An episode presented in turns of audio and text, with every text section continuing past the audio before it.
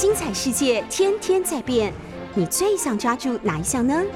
跟着我们不出门也能探索天下事，欢迎收听《世界一把抓》。各位早安，呃，我特别请到我的学长啊，在台大政治系大我三届的这个学长，那后来他到这个 Chicago 啊，不是 U 啊 U Penn U Penn 宾州大学，你看一样的这个超级好学校，呃，念了博士，现在是这个淡江大学的副校长王高成老师，那非常欢迎这个王高成王教授到我们节目来里面来。那呃，在访问王老师之前呢，我先这个，我想大家应该了解，这一两个礼拜整个中美的这个情势哈，真的是像是坐那个就是 roller coaster 云霄飞车，起起伏伏，不断的有很多令人这个匪夷所思的一些变化，对不对？你看九月九号的时候。呃，在台湾这边，九月十号的上午十点钟左右，突然，哎，美国传来消息，这个拜登打电话给习近平，呃，谈的内容还不错，哦，九十分钟之长，然后主要的重点其实就是说，希望，哎，美中之间的竞争不要把它变成冲突，哦，甚至就是军事上的这种对峙，哎，大家都觉得，哦，美中关系和缓了，台湾的股市。整个亚洲的股市其实都是很正面的反应，结果不到十二个小时，美国时间的每九月十号的这个晚上，英国的《金融时报》的网络版就嘣掉出来一个新闻，然后呢，同时在美国的这个 USTR 这个贸易谈判代表署哈，哎也发布了一个新闻，由这个华盛顿啊《华尔街日报》揭露出来，美国在考虑要把台。湾驻美国的台北经济文化代表处更名叫台湾代表处，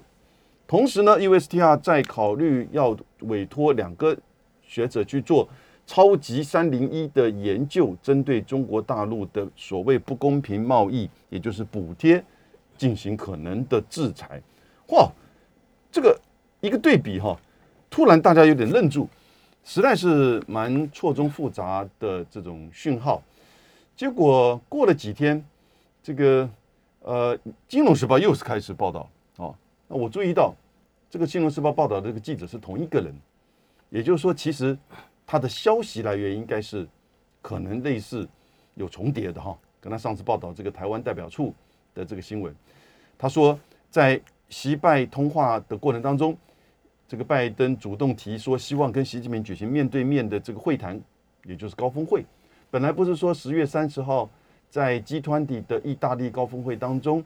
呃，双方都会出席，可能会举行习拜会，但是后来又传出说中国大陆这方面希望可能用视讯参加，所以习拜会会不会在十月三十号，现在都不是很确定。因此在他们的通话当中的时候，这个拜登主动提，哎，我们来一个面对面的这个会谈吧。结果报道是说，习近平完全没有回应，就是拒绝了。然后呢，这个美国的国安顾问呢，哎，这个就事情很重要了。哎，我主动跟你提，哎，王老师，我们来见个面吧。结果你就当耳边风，不理我，似乎是不是有点失礼？还是说觉得我们现在见面的这个时间不对？那美国国安顾问苏利文就跳出来说，哎，这个报道不正确。结果呢，哎，西方的媒体蛮有趣味的，路透社呢又问了五个消息人士啊。为什么觉得特殊？这可以问到五个消息人士，呃，都说哎，这个报道正确，好吧？这样子的一种罗生门，有点不太专业，又不太这个，就是就是有一点让人匪夷所思的这种整个发展，从失败电话到几个连续的报这个报道，然后呢，结果就果然在昨天九月十六号上午，拜登就开了记者会。左边是强生英国首相，右边是澳洲的总理 Morrison，宣布成立美英澳军事联盟，然后呢要出售移转美国和英国的核子动力潜舰的技术给澳洲，要帮澳洲做八艘八艘核子动力潜舰。哇，这个新闻我想对亚洲而言哈，都是一个这个重大的这个新闻。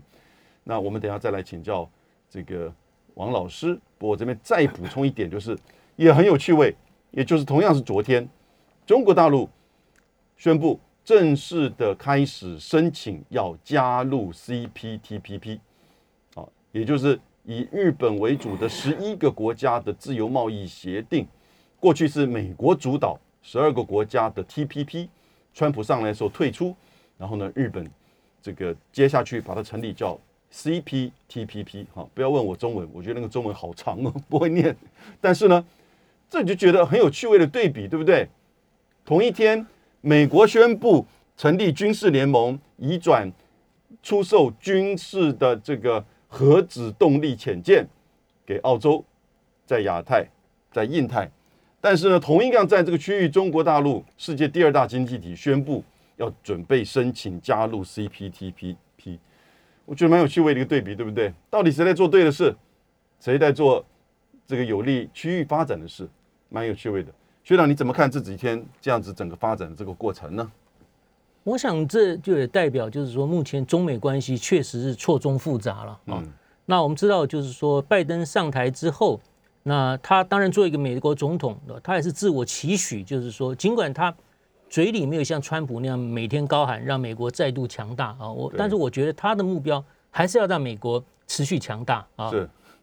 因为美国毕竟就是从二战以来就是世界的这个领袖国家嘛啊，那呃而且拜登他可能认为其实是川普是把美国弱化了啊，并不是说他他不认同川普这个政策，他只是觉得川普的这个政策把美国这个内外都弱化，尤其在国际上啊，就是。是没有错，对，因因为川普走的是单边主义啊，对，呃，虽然川普想对抗中国，可是他把盟邦都得罪了啊，他对盟邦也也不假辞色啊，而且态度傲慢啊，的确，所以所以拜登意思就是说，我们还是要维持美国的这个领导地位，嗯，但是我们要重视我们的这个盟邦的合作，盟邦合作，对，第一个，第二个就是要拿出美国的这个优势啊，美国的优势是什么？就是。他认为，就是美国的价值观啊，就是自由民主这个这个理念是很重要的啊。那多数的盟邦也是这些国家，所以他觉得用这个价值观呢，可以来呃结合这些国家啊，团结，而而且刚好对抗他心目中对手啊。当然，首要对手就是中国啊。另外，其实俄罗斯这两个都不是民主国家嘛啊。所以拜登是这样的一个政策。嗯。那我们也看到，呃，他在他的这个国家安全。的这个呃这个临时的这个报告啊，就是初期版，他也强调啊，确实讲中国是美国最大的呃战略竞争对手。对，那美国确实以中国为为竞争者啊。那当然，他也强调就是说，但是呢，对中国的政策，他觉得有有三个面向都可以同时并行了啊，就是说，这个该合作的时候可以合作啊，该竞争的时候竞争啊，该对抗的时候就对抗啊。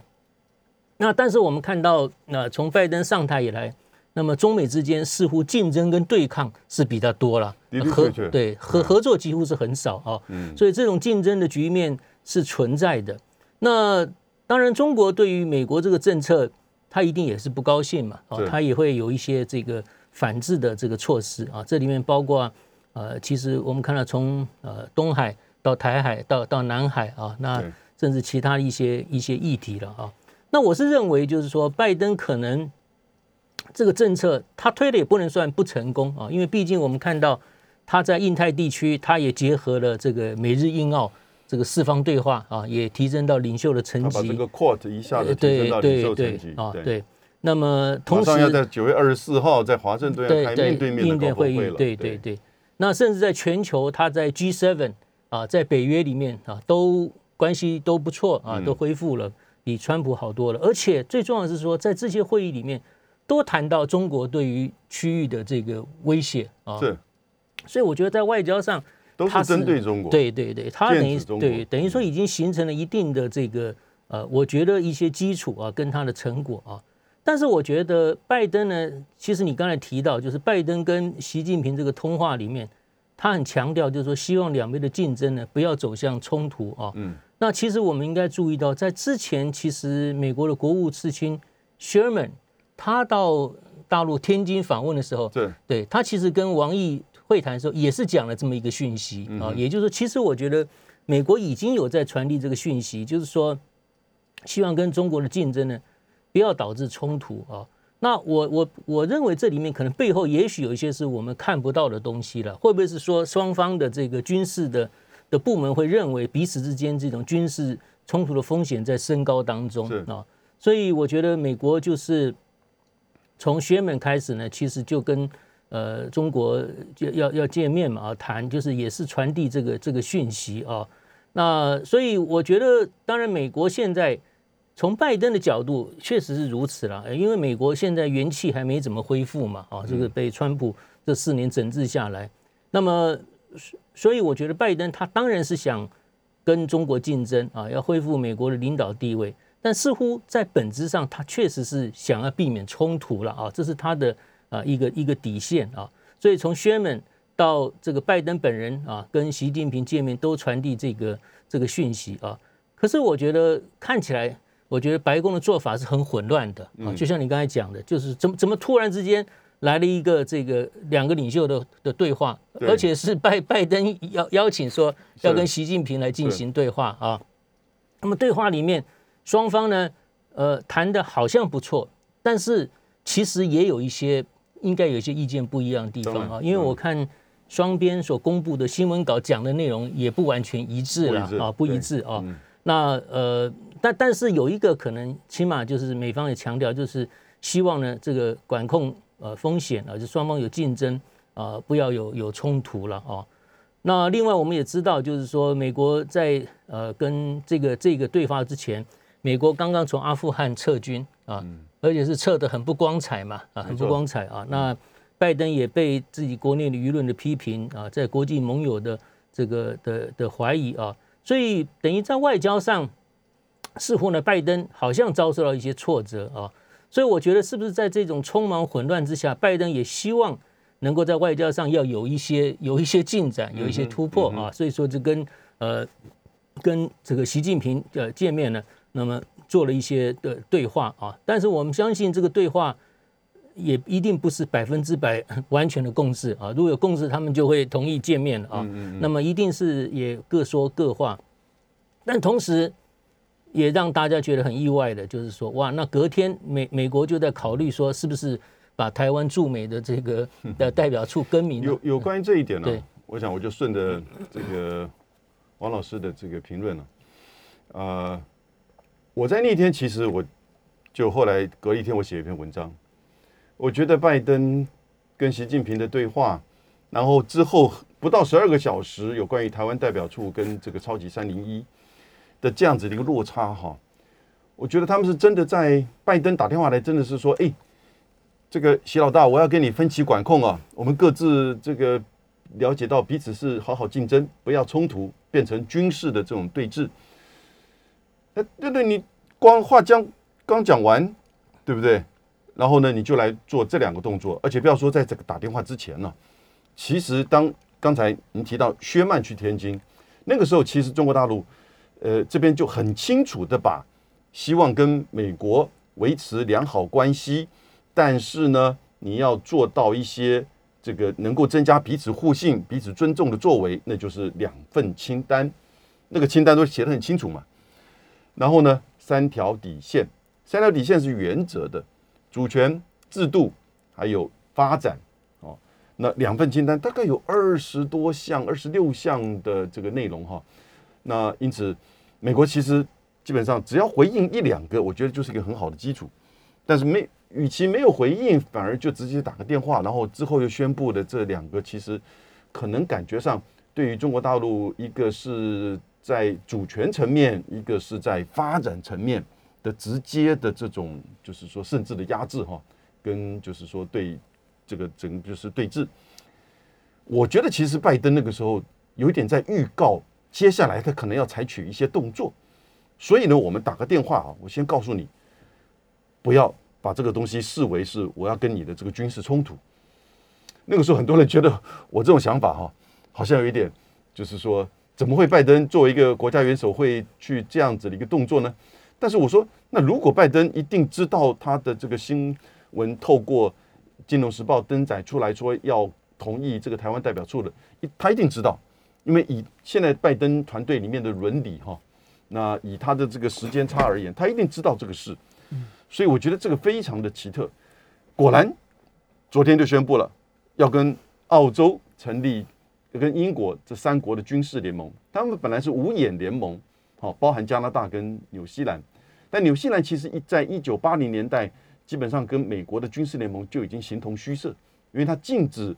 这个就是美国的核子潜舰以及装载有核子的这个飞弹的任何的军舰进入到纽西兰的港口，美国就停止跟他的这些军事的这种合作，所以这个美澳纽三边的军事同盟，这只剩下美澳。昨天那里宣布。把美澳跟美英的这个军事同盟和一个变成，就是说叫美英澳军事同盟，而且最重要的是，它要移转这个核子武器、核子技术武器，好，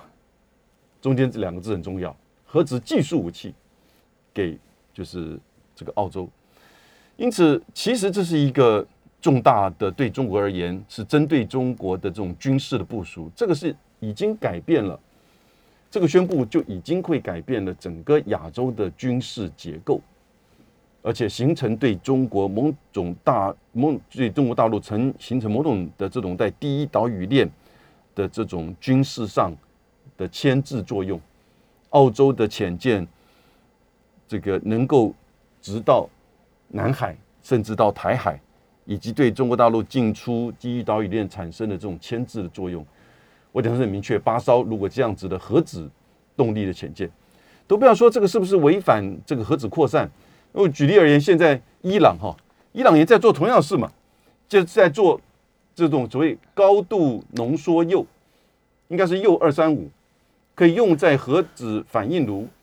不是一般的发电的核子反应炉，那个铀不一样，那不用不需要高度浓缩，它是武器级的用在核子反应炉，那。然后呢，制造核子武器。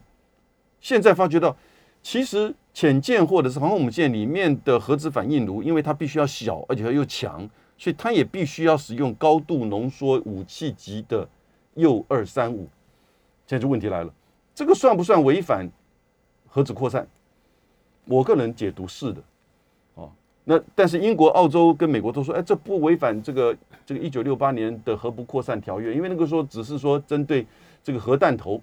但事实上，它这个条约里面还有另外一个层面呢。非核武国家取得了核子技术与这个能源呢，必须要使用在和平用途，发电啊、研究啊这些东西。所以现在澳洲是一个非核武国家。美国过去在一九五八年的时候有移转它的核子潜舰技术给英国，但英国也是在这个 NPT 里面的这个核武国家，合法核武国家。所以这次美国把这个技术移转给澳洲啊，其实国际上关心这个核不扩散的这些机构跟学者，国际的学者都已经对这个表达质疑，这是一点。第二点是，那将来大家都说，那我也来做核子动力的潜舰了。那伊朗就说，哎，我这个现在做高度浓缩铀，不是要做核子武器，哦，你为什么一直制裁我？然后呢，现在在日内瓦在准备要恢复谈判嘛？那我是要来做核子潜舰的，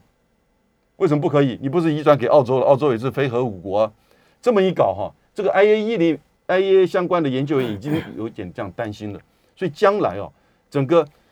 变成一种核子潜舰的军事竞赛，也未尝不可能发生。那这也改变了整个，就是说在亚太、在亚洲的这种军事结构。为什么？因为澳洲在所有过去美国参与的战争哦，它每役必语，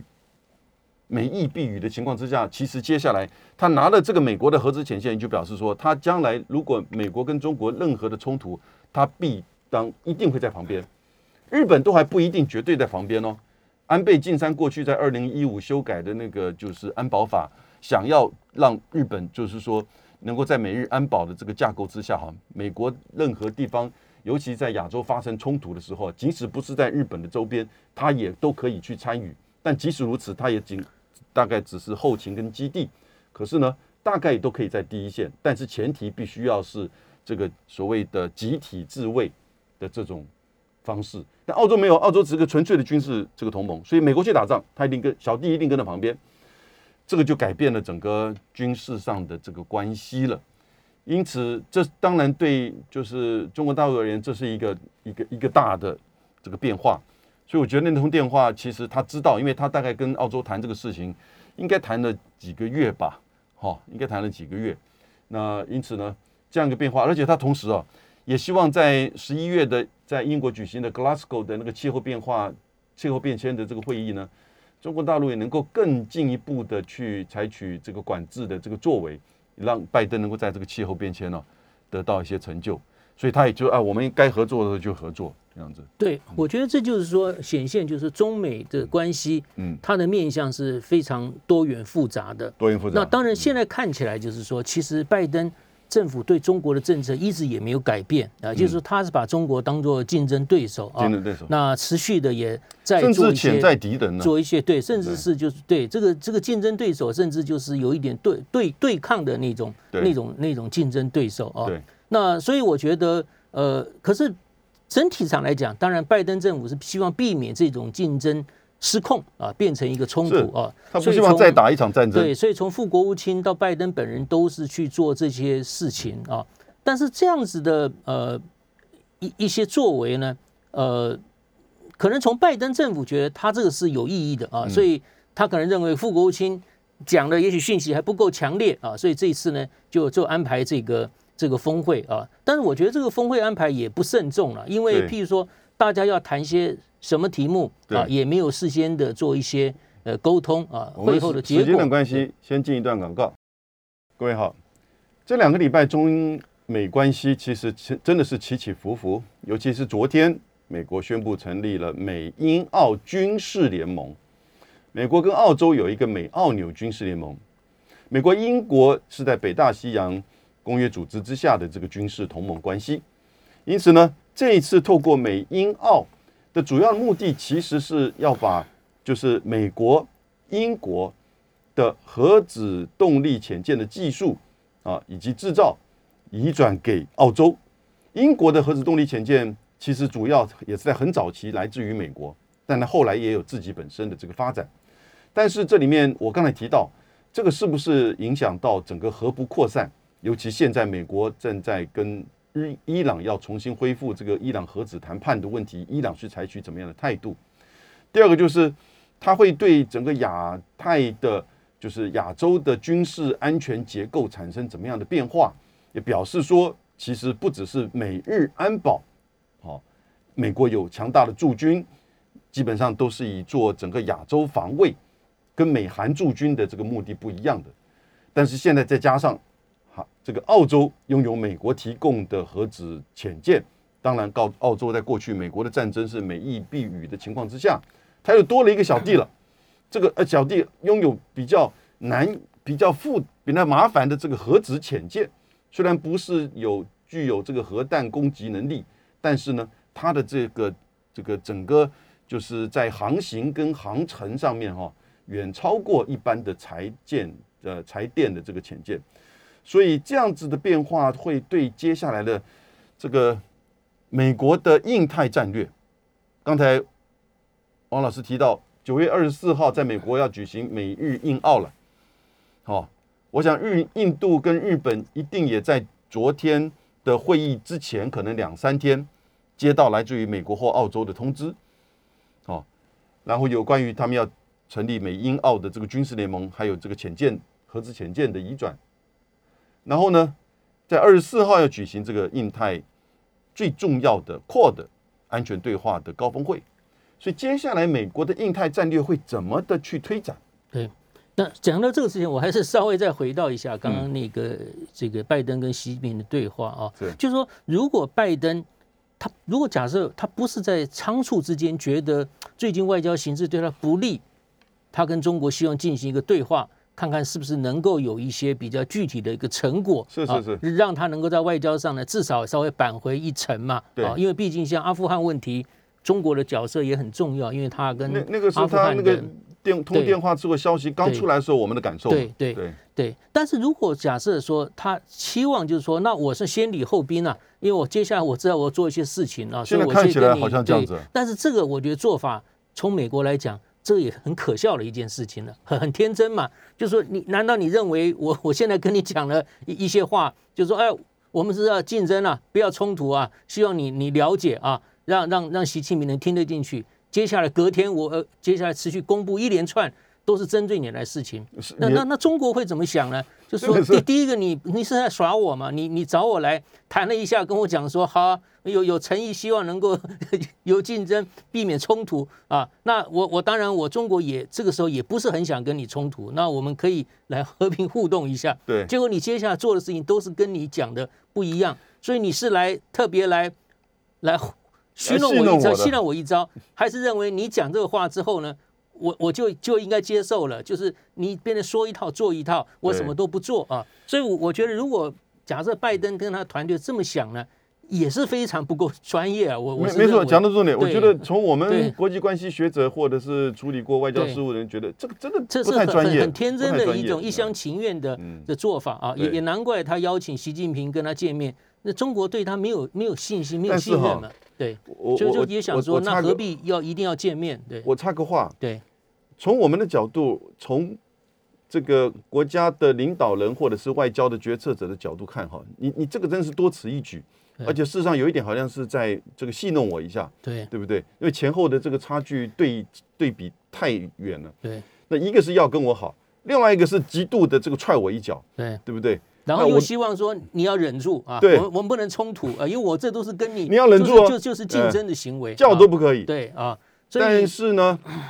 它有媒体国际宣传的效应，嗯，哦，它有对内跟对国际宣传的这个效应。现在我觉得拜登，拜登是一个长期以来的参议员政治人物出身的，他很清楚，尤其在美国的国内政治越来越走向民粹化，好、美国的媒体越看越像台湾的媒体的情况之下，那事实上，你看这两天，我必须要讲，我我连一直连续在看《纽约时报》，我觉得他基本上都是在拜登这个在这个铺粉呢、在帮他做解释。只有一篇《华盛顿邮报》的，这访问了一些人，还在质疑说，就是说画至少画一些疑问，哎，这个是不是影响到伊朗对于后续的这个谈判的这个冲击？还有呢，对于法国，他把那个法国九百亿美金十二艘的这个柴电潜舰的这个这个这个 contract 哈，就给一脚踢走，而且没有事先告知。那法国是极其的愤怒，觉得你背后捅他一刀。你要印太盟友，你背弃你的欧洲盟友，我觉得应该是拜登在 G7 的时候哈，表面上看那个声明是照美国的想法去做，但是大家记不记得，在 G7 跟那个北大西洋公约组织的高峰会的时候啊，那个马克宏啊，前前后后开完会之后还另外开记者会，签完声明之后另外开记者会说我们要走自己的路，我们跟中国的关系觉得必须要从这个务实跟理性的角度来看。因此，大概拜登也觉得，哎你你背后也戳我一刀，所以他这次也搞同样的动作，对没有有媒体效应的考虑了。有对媒体效应考虑啊，但是但媒体效应考虑其实对拜登好像也不是完全加分嘛，就是因为你主动跟人家邀约打电话，对，就谈了半天之后，甚至现在消息还透露出来说，你是说，呃，我那我们谈完之后，我们是不是可以在十一月、十月份的时候能够见个面？是。呃对，对方也很冷淡的回应啊，呃，这个等于是碰了一鼻子灰，这个又是一个外交的呃不止这样的，而且对。后面还就放外面放个话，对，所以当然他们现在说，那苏立文国安顾问说，那不不是这样子啊，他但他详情是什么，他也没解释清楚啊。所以这个我觉得这这这个这个一个高峰会议呢，确实留下了一些罗生门跟后续的是呃这种负矛盾的现象。那但是我们现在看到，您刚才提到了这个现在美英澳啊这个同盟啊，这个确实是具有蛮重要的这个战略跟外交上的意义啊没。错，那么第一个，我觉得当然它确实是强化这个印太战略的一部分啊，因为在印太战略来讲，它现在主要的呃对手就是中国嘛啊，所以我们看到其实拜登一系列的这个外交跟军事的布局呢，其实还是在朝着这一方面去做了啊，所以说他想把这个四方安全对话从一个对话性质变成一个呃更紧密的一个一个合作啊，那这里面。当然这个其实是呃，澳洲其实一直跟美国算是已经是关系很密切了。现在就是日本过去是比较有一点迟疑，对，因为他很担心跟中国的关系。可是现在看起来，日本呢现在加入的成分越来越明显。现在其实就是印度而已，对，印度现在可是他也慢慢倾向有更多的合作啊。但是印度他还是希望某种程度保持他的外交的一个一一个一个独立性啊。那所以我们看到这一次这个变得英国来插上一脚，这也有意思，对不对？他他不是这个四方对话，因为强生呢，对，强生在退出欧盟之后啊，他就说我我不跟你欧盟搞在一起了，我要走 Global Britain。也就是全球全球的，对对不对？对。但英国其实它的实力也没强到这个地步。它的全球英国其实是搭美国的这个对。它如果能够在欧洲，它能够好好的应付德法这两个大国的竞争呢，这个野心是很吃力。显然代表它没办法应付了。所以，但它现在把力量延伸到这个印太地区来，这一样嘛，其实又是一种血血统关系，就是五眼联盟啊。航空母舰。对对对，所以所以英美澳，那我觉得这里面当然强化澳洲是。蛮重要的了，因为澳洲 它跟美国的关系很密切，那军事力量呢也算是这个中上了啊，所以我觉得这一次等于就是说借由这个英美澳啊，这个很特别，就是英国也加入，不是只有美澳啊，英美澳三国在印太的这个合作关系，等于其实这是拜登的他的这种外交的一种走向嘛，他就是希望拉帮结派啊，就是除了拉了这个澳洲不够之外，把英国也拉进来，因为英国毕竟它的军事力量。还是很强的啊！这个有它有核核核子武器啊，这个还有核动力潜舰这些技术。那刚好在这个文化上、血统上，跟澳洲呢、英美国都可以合作，就成立的这个英美澳同盟。所以我觉得这第一点就是说，在印太战略里面，这蛮重要，就是英国也扮演一个角色啊。那第二个就是说，强化了澳洲的这个呃军事力量啊。那这里面就是潜舰了啊。其实你刚才也提到，因为澳洲它自己也在加强它的。海海防力量，所以他在买潜舰啊。之前是呃日本跟德法国在竞标，后来是取了法国的标，所以法国以为拿到这个标，就现在对现在这美国又 跟英国两个又横插从中截截取啊，就是变成我不要传统了动力潜，我要核动力潜舰。对，当然对澳洲来讲，这个是更是求之不得嘛，因为。是核动力以前想象不到的，对，想象不到，因为你要靠自力研发。你看，像像中国做了那么多年的这个发展啊，现在也有自己的核动力潜舰。可是澳洲现在可以不必不费吹灰之力，对，就是对，人家就是这个提供你这个呃这个核核核技术啊，这个那协助你建立核动力潜舰啊。那么核动力潜舰它的它的优点就是它比传统的动力潜舰。它可以这个潜伏的航行的时间更久啊，所以就变成说在战略上更具有具有意义嘛。对。那我们看得起来，这里面其实当然就是针对印太地区中国的这个海上军事力量的发展，对不对？因为中国现在中国的航母，呃，中国的潜舰是发展的蛮成熟的啊。那航母现在也正在正在发展，所以我们看到就是说。它已经有突破第一岛链的能力，嗯，那尤其是在南海地区也在布局嘛，啊，对。那澳洲其实是一直很在意南海这个地区的变成被中国的势力所掌控，对吧？因为因为澳洲始终觉得说南海也算是它的一个一个临近啊，它的一个重要的水域的通道啊，对。所以澳洲显然对这个就很很在意啊。那美国当然也是如此，因为南海是一个重要的。啊，一个航道啊，所以我觉得这样子一个一个合作呢，其实是代表了就是说英美澳三国军事力量的提升啊。第二个就等于借由这个帮助协助澳洲的这个就是潜舰啊，潜舰我们知道就是说它一方面是可以做跟监，第二方面也是可以做打击啊。所以这个我觉得等于是针对中国的这个呃军力的发展啊，以及在这个地区的军事影响力呢，是一个蛮。重要的一步啊，这个我觉得也是拜登他的。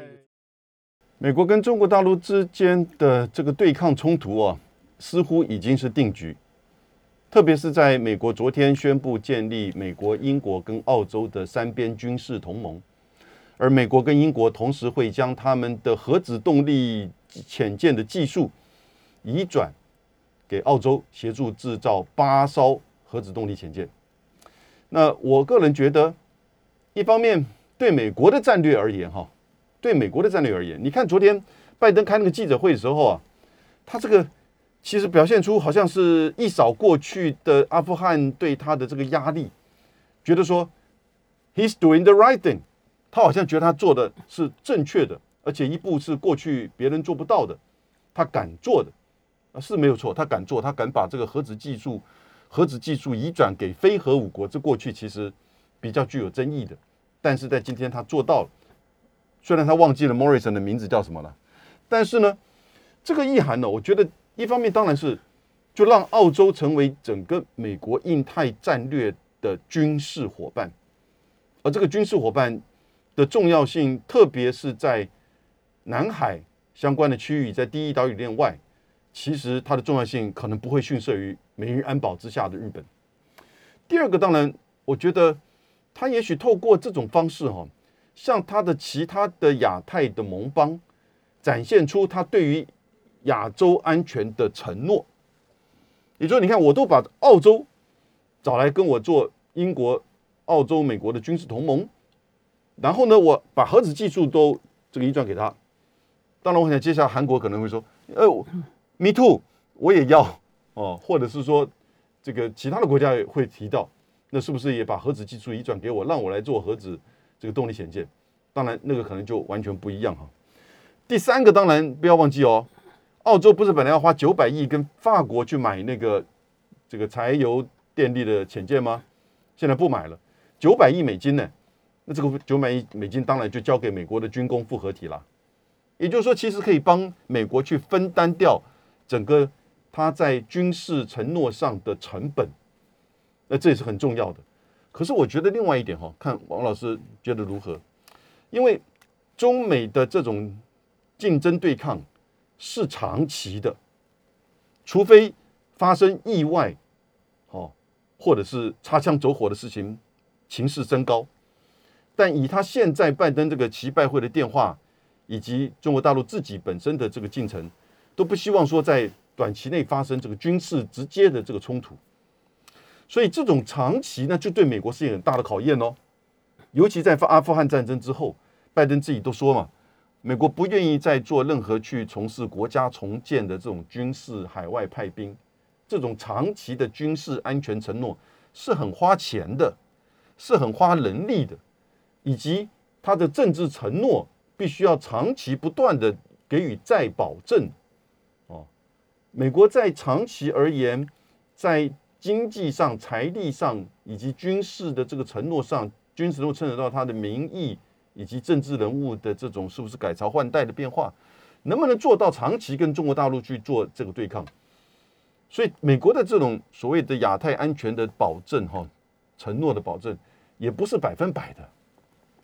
呃，确实是如此啊。我们知道美国其实是一个没有耐心的国家，对。但美国是一个强势的国家啊，尤其是在军事力量很强啊，没错。所以说，他其实一开始他要介入的时候，他确实能力很强，如尤其是在军事的。呃，动员方面，如果你要打一个国家，尤其是这种中等国家，美国的军事力量可以是没有问题的。对，这个这个扫荡是非非常的的快啊。但是为什么面对中国这样一个国家，其实中国也是有核武的国家，所以美国就会呃比较比较谨慎啊，就是说希望是竞争啊，不要不要冲突啊。那但是我们也看到，就是说其实美国它跟中国的这种竞争的政策呢。我觉得确实是变成一个长期的趋势了啊，因为美国自认为它就是一个大架构它就是一个全球领导国家。对，那我们看到，其实美国共和、民主两党的这个国会议员，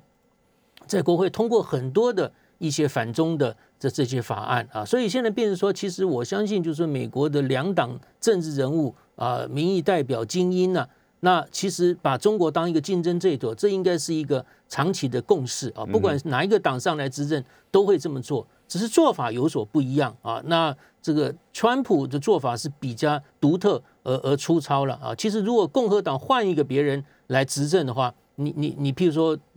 任何人家是像过去的老布希、小布希或未来的任何人，可能我觉得他跟盟邦的关系也不会做的那么差，会比较细腻比较细腻一点。所以我觉得。呃，其实美国的这种他在亚太的这种长期竞争的政策会会持续下去，除非就是又出现像川普这种人，就是说他是算盘打得更精细，就是说如果一旦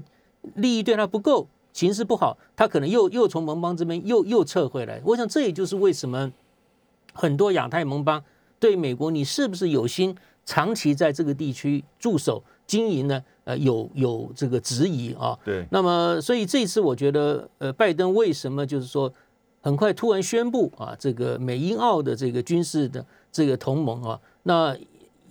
我觉得也是跟阿富汗事件还是有一定程度的关系了。就是说，你从阿富汗撤军之后，大家怀疑你是不是这个对盟邦啊，对于你所援助的国家，你所在意的地方还能够长期信守这个承诺，尤其是在印太地区啊。所以我觉得他很快的在印太地区必须要有一些突破性的一个作为啊，就是说不惜这个从中呃拦截这个澳洲跟法国之间的潜舰合作。不，但当然对。对于拜登背后的这些军火工工业商也是有有利益的，他一举两得。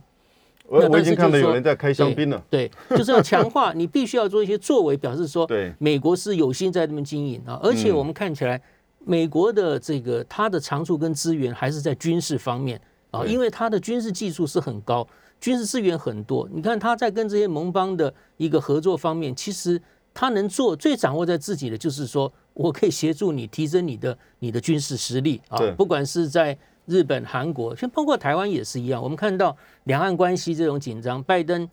就是拜登之前也是如此，就是说川普给台湾的这些武器也不断的在升级强化当中嘛啊，所以整体来讲，我觉得拜登现在的做法也是一样，就是说呃，在印太战略里面，他特别很重视，就是说军事竞争这一环了。看到这个中国的它的一个军事力量的一个发展啊，尤其是。海空军实力能够穿越第一岛链，甚至接近第二岛链，所以当然他就很快，他要提出他的这个军事技术的协助，那锁定澳洲，那么建立这种更强的这种军事的一个合作啊，来提升澳洲的这种潜舰的能力，加强它的海上的一个侦防啊、反制的能力啊，然后来整体来讲，然后来增加就是美国所领导的这个这个同盟了，在这个地区跟中国的一个竞争跟对抗。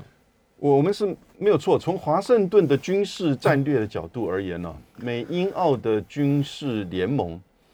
更进一步到这个核子潜舰的这个这个出售跟移转，我觉得其实这是一大步，这一大步，而且这一大步既及时，特别在阿富汗战争之后，然后呢又把整个在印太地区的就是美日安保所立有未逮的这个地方，以及把澳洲整个提升，从澳洲附近的海域，整个延伸到南海，甚至台海啊的第一岛屿链来，这个在美国的军事战略里面，这是一大步，蛮关键的一步。我看到美国的几乎共和党主要的这些军事战略的这些学者，大概其实心里面都是极度的兴奋的，某种程度的这个发言都是非常正面的。但是从另外一个角度而言，这也就是。中美关系的这种竞争，甚至对峙的这种提升，尤其是在彼此的认知，